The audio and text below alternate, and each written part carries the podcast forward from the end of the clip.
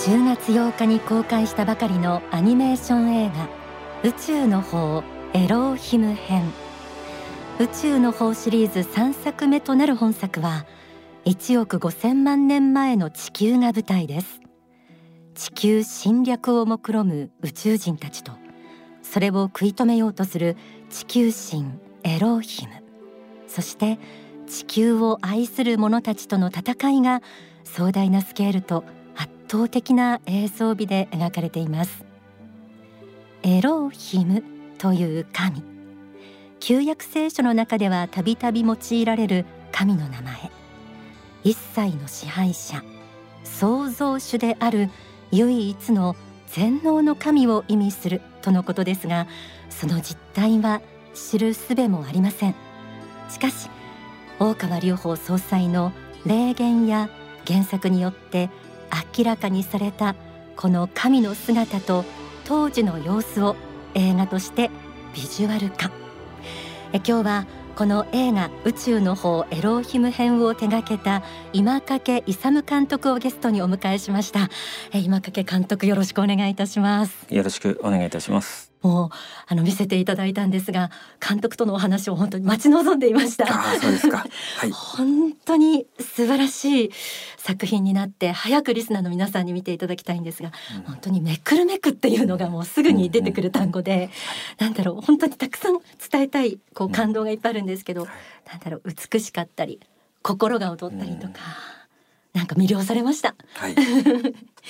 あの地上でも宇宙でもこう繰り広げられる戦いのシーンがあるんですけどあれなんかは大人でも子供でもすごい楽しんでもらえるかなと思ったんですけど、はい、あの辺もすごかったですね。はい、そうですね。大川隆法総裁の作る映画作品の中ではたくさんのですね、まあ、戦闘シーンが出るというのは、まあ、初めてのことでもありますのでやっぱりそうなんですね、はい、うん、あのまあ、戦闘シーンを考える上でもやはりこうなんですかね宗教作品というしての、まあ、戦い方ですね。まあ、それをあの非常に心がけてはいるんですけどもだからといってやはり戦闘は戦闘でもありますので、この作品の流れの中でやはり宗教性のある戦い方というのをですね、まあ、こだわっていますね。はい、そうなんですね。何かこう何のために戦ってるかみたいな理念的なものも出てきますけれども、うんはい、やっぱりそういう作り手の方の中にもそういうこう理念というか、はい、そうですね。あの一般の作品、まあアニメ作品であっても、はい、まあ実写の作品であってもやはりこうなんですかね、戦う人間たちもしくは国などがの,、まあ、あの大義というかですね、はい、えー、そういう戦いになるんですけれども、この宇宙の方エローヒム編の戦いっていうのはこう、まあ、地球会議というシーンがあるんですけども、えー、そこにさまざまな、まあ、宇宙人たちと、まあ、地球の種族が集まりまして、まあ、そこでこう地球の価値戦う価値というのをですね、まあえー、みんなであの話し合うんですけども、そこで出てくる答えというのが地球的な善悪とか、あの神に愛されている愛の思いで集まってきている種族の戦いであると。そういう尊い地球をですねみんなで守っていこうと。ですからまあ愛している存在がそのエロヒム神ということになりますので、はい、えー、やはりその信じているものに対して、まあ、自分たちのこう、まあ、信念を貫く、えー、もしくはその個人の善悪ではなくて、まあ、公的なもっと大いなる尊いものに対する、まあ、えーまあ、使命というかですねそういうものをまあ果たしていこうというそういう戦いになっているんではないかなと思いますね。そこがちょっと違いなんですね。はい、あのそれこそ今も名前が出てきましたがこの作品の中心となる存在が地球人エローヒム、はい、ということです。これはどのようなあの思いで臨まれたんでしょうか？はい本来まあ、非された存在でもありましたので、まあ、お姿がですね、はい、えー、まあ、調べても出てこない、うん、えー、お姿ではありましたので原作者である岡隆法総裁の霊言やあのご教授などをですね、まあ、参考にして、まあ、書かれているわけですけれども、まあ、最初は全く違う姿であの書かれるわけですね。まあ、現代で言えば中東あたりにその1億5,000万年前のエローヒムシティエロヒム様の時代があったということはい、はい、あったので、まあ、中東を中心にしたようなデザインにしていたんですけれども、まあ、その辺も新たに霊言が取られまして、今のこのお姿がですね、まあ、教えていただけるということになります。まあ、最初はやっぱりビジュアル的にちょっとこう我々がイメージしたものと違ったものですから、はい、書けるかなとか思ったんですけれども、実際にそのこう教えていただいた通りにまずあまり考えずにですね、書いていくとですねそこにはやはりこう神の姿というか尊い姿がですね、えー、こう現れてくるわけですね。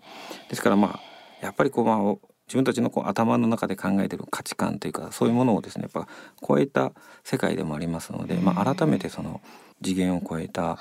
あの作品をですね、えー、作らせていただいてるだなと思いました。あのまたエロヒム神というご存在のそのメッセージの地球的善悪っていうところをちょっと伺いたいんですが。うんえーまあ、今作のですねもうエロヒム神のあの教えというのがですね、まあ、この時代そのものが、えー、そもそもその価値観の多様性という部分でですね、うん、まあ、非常にその地球人種と宇宙人種が共存してはいたんですけれども、はい、面白かったですね、はい、そのあたりからその、はい、なんですかね価値観のこうまあぶつかり合いというかがありまして、まあ共存するためのですねまあ法が説かれるんですけれども、そのまあ教えがですねその地球的善悪というものをですね、まあ、中心に主なる神のまあ善悪正義であるとか神の愛であるとか、えー、価値観の多様性であるとかそういうものをですね、えー、この映画の方ではですね、えー、お伝えされていると思います。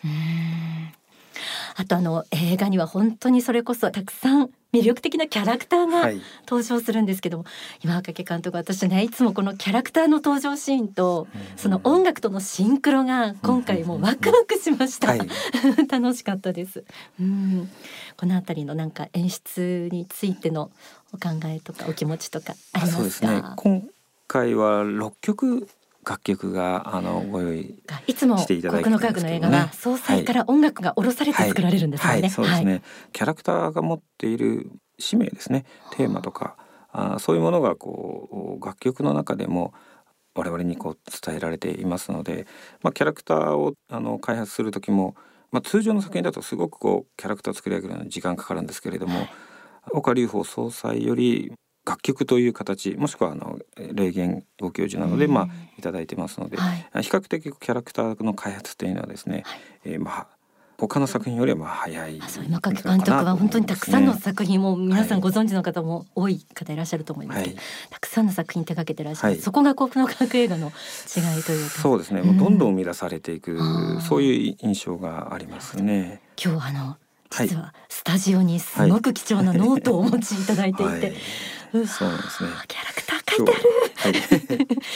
えー、まあ今作のですね、はい、えー、まあ一番僕が苦労したキャラクターとしてですねパングルというキャラクターですねとっても重要な存在です、パングル。はい、えー、あのもう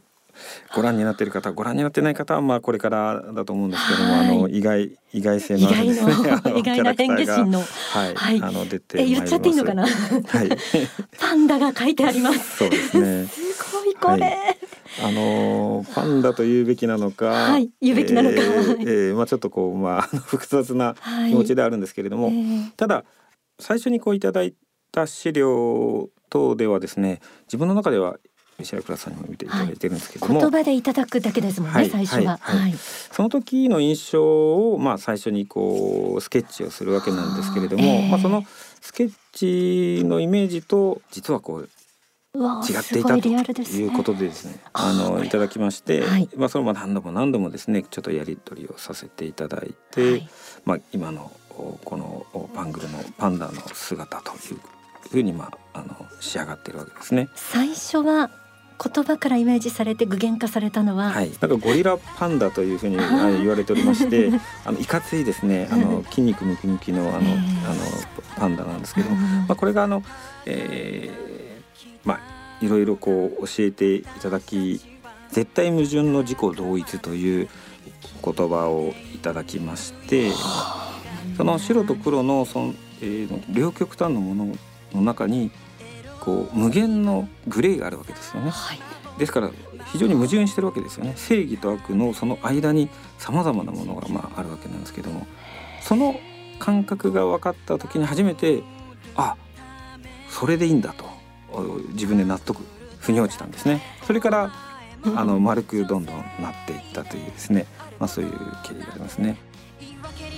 しちゃダメだ。戦え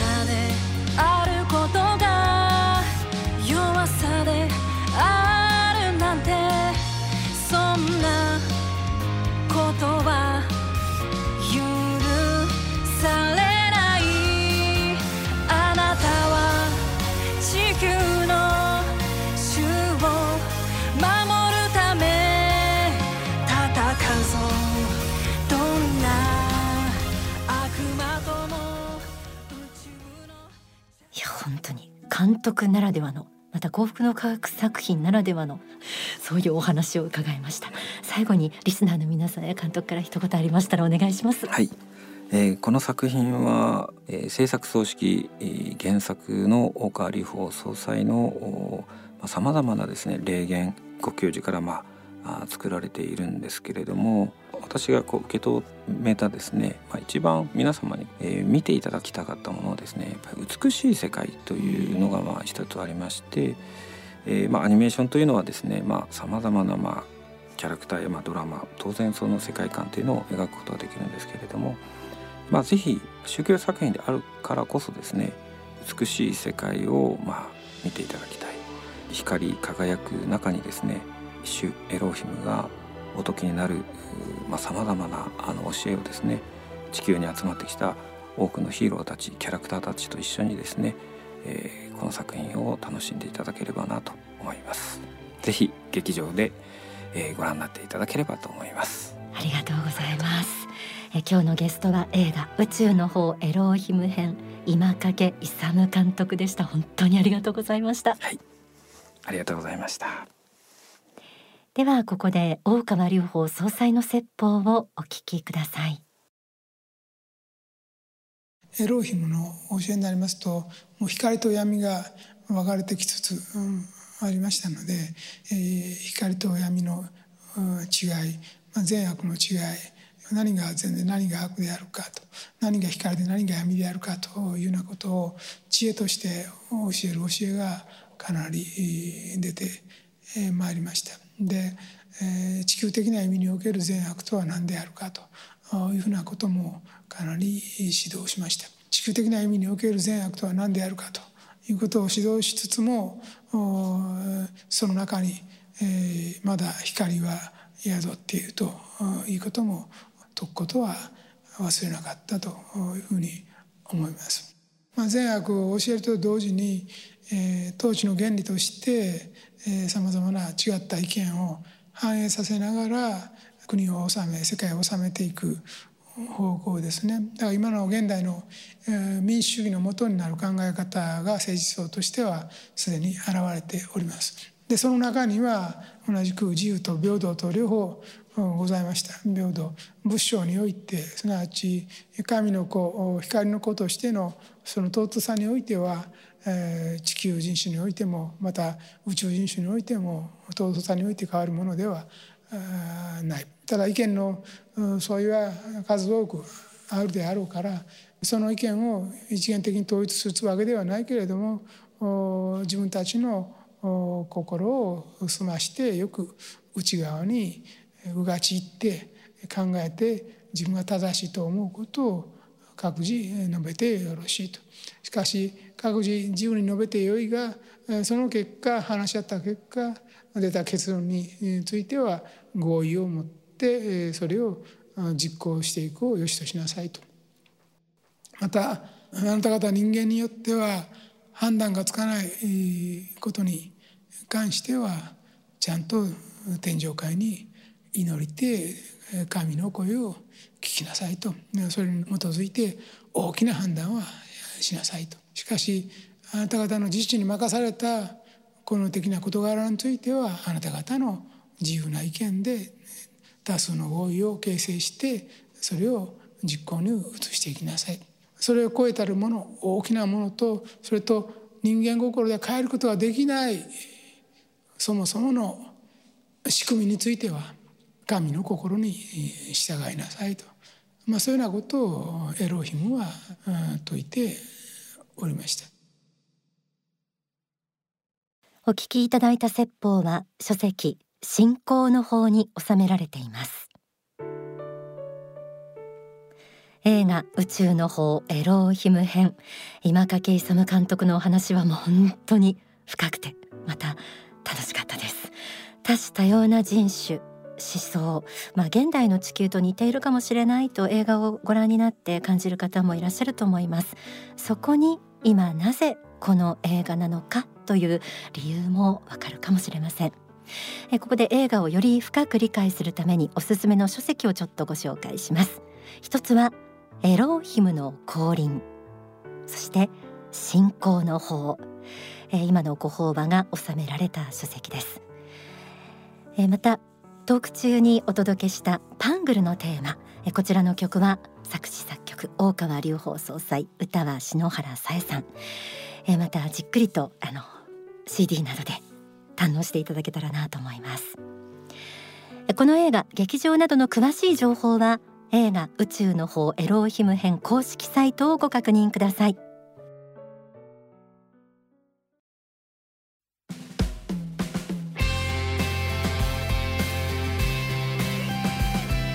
天使のモーニングコール。この時間は10月の新コーナー。愛してますか？えコロナ禍で孤独になりがちな今だからこそ人と人との心のつながりを大事にしたい。そんな思いから人のぬくもり愛を感じたエピソードをリスナーの皆さんから募集。綾野さんが歌う曲愛してますかに乗せてご紹介しています。えいろいろなメッセージ本当にありがとうございます。選びきれずに困っています。えこちらは東の谷のしんちゃんさんから。小学生の息子が下校中トイレを我慢していたそうです。歩き方がおかしかったのでしょう。異変に気づいたご近所さんが声をかけてくれトイレを貸してくれたんです。ご近所付き合いの助け合いぬくもりを感じましたよといただきました。ありがとうございます。えもう一つこちらは天使のモーニングコールの30周年記念公開録音で、えー、お越しいただいた方に直に書いていただいたものです。ありがとうございます。愛のマルコポーロさん男性です。自分に子供を授かり子育てを通して自分もこうやって両親に育ててもらったんだなと気づくことができ親に愛されていたことに気づきました。人生はまさに愛の発見の旅かなと思います。どれだけ自分が愛されていることに気づけるか。その最大の愛は仏の愛でしょうけどまだまだ発見できない大きな愛でもあります。これからも少しでも多くの愛を発見してまいります。といただきました。えー、くしくもちょっとお子さんのこと になりましたけれどもいいですね。微笑ましいですね。心がほっこりします、えー、引き続きリスナーの皆さんからの人のぬくもり愛を感じたエピソードお待ちしています。